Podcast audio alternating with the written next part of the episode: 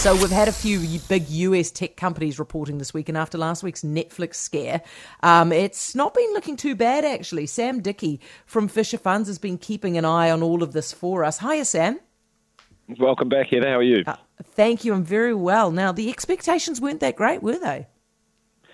Oh, they, they were pretty uh, pretty bearish. Um, I mean, the reporting season is always key, but right now it's critical, and that's because of all the things we've been talking about. Investors are more confused and concern the normal high inflation, sharply rising interest rates, and possibly slowing economic growth now as well.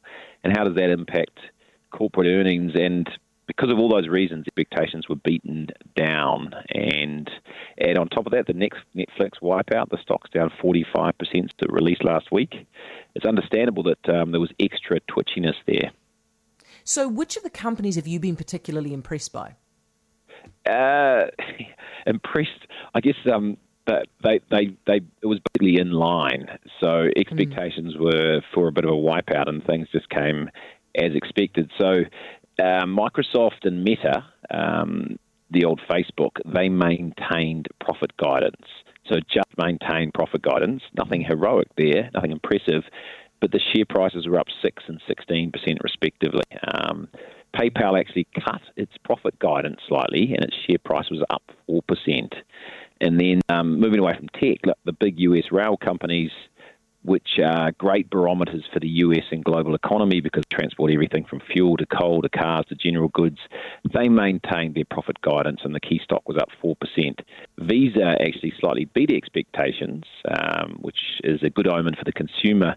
That stock's up 7%. So the bar was really low, and just, just maintaining your guidance meant your stock price rebounded quite significant. So what that tells you is perhaps sentiment had gotten just a little bit too bearish. The bears had mm. gone a little bit over their skis. Um, I was really surprised to see Visa uh, seeing 40% growth. What's that down to? Yeah, 40% growth in their cross border business, to be clear, um, not in their overall business. Mm. Um, and that's often linked to travel. Um, it is linked to cross border e commerce as well.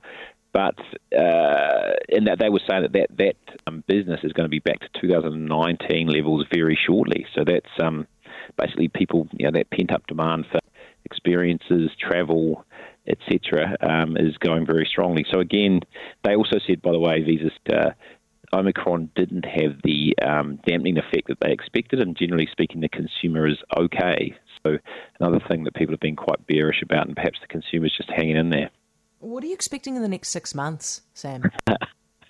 yeah, well, that, that, that, that is the, sorry. I, I, the big question mark is what happens in the next six months, and uh, I think we've just got to continue. Given that there is so much uncertainty out there, we've got to keep looking at these these roadmaps. Um, and yeah. for today, everything's looking okay. I'll, I'll get back to you on that one in a, in a few months' time. In six months. well, uh, maybe, maybe in three months. Fair enough, Sam. Thank you so much. Sam Dickie of Fisher Funds.